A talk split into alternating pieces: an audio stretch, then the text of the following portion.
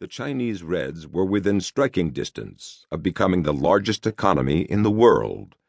While America was mired in recession, the PRC economy was growing at 10% per year, a feverish pace it had maintained for two decades. China's rulers had poured this massive wealth into high tech industries and weapons programs to arm an increasingly ferocious military. For America to maintain its position as the world's preeminent power, it needed to dramatically cut government spending to liberate private enterprise from the yoke of taxes and regulations so the economy could grow and create jobs. Obama was the wrong man at the wrong time, and the chief beneficiary of his profligacy has been our communist competitor in the Far East.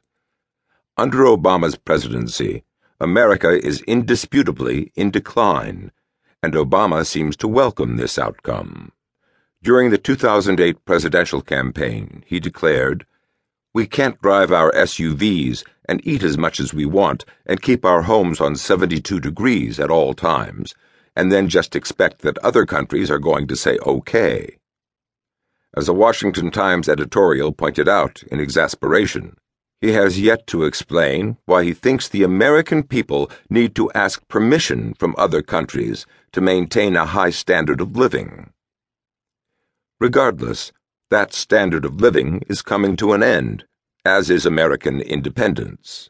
In Obama's view, the United States is simply one nation among many, and there is nothing particularly unique about it, except for its special need to atone for its alleged historic arrogance. On his November 2010 state visit to India, the president complained that during his lifetime, the U.S. was such an enormously dominant economic power that we always met the rest of the world economically on our terms. He has made sure that is no longer the case. In 2008, gross U.S. public debt was 69% of the year's economic output. In 2011, it was over 97%. This means the national debt is now bigger than everything built, bought, sold, leased, and serviced in the whole country for an entire year. We have dug a hole so deep that even the world's most productive economy can't get out of it. It's the excessive debt accumulated through Obama government spending that put the nation in this dire condition. As former Federal Reserve Chairman Alan Greenspan observed in early 2011, I conclude that the current government activism is hampering what should be a broad based, robust economic recovery. In other words, big government is keeping the economy down, and it's dragging with it America's predominant position in the world.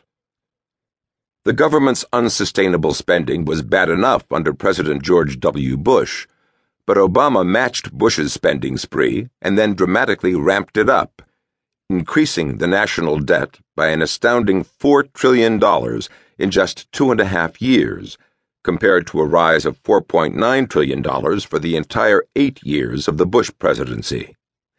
And under Obama, this program of government profligacy and ruinous debt is by design, as is its result a debilitated, humbled, and shackled America more dependent on foreign nations.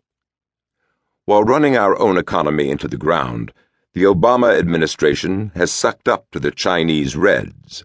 Ignoring the precedent of the Bush White House protesting China's human rights record, Obama acquiesced to Chinese demands and honored President Hu with a full fledged state dinner in January 2011.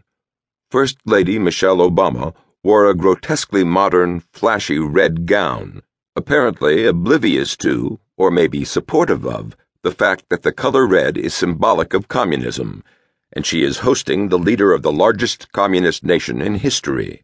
Regarding this red pandering by the administration during Hu's visit, the liberal Washington Post reported the color was a prominent theme among Hu's hosts. Mrs. Obama wore red gloves, President Obama wore a red tie, and daughter Sasha wore red pants for President Hu's arrival and Hillary Clinton wore a red jacket to lunch.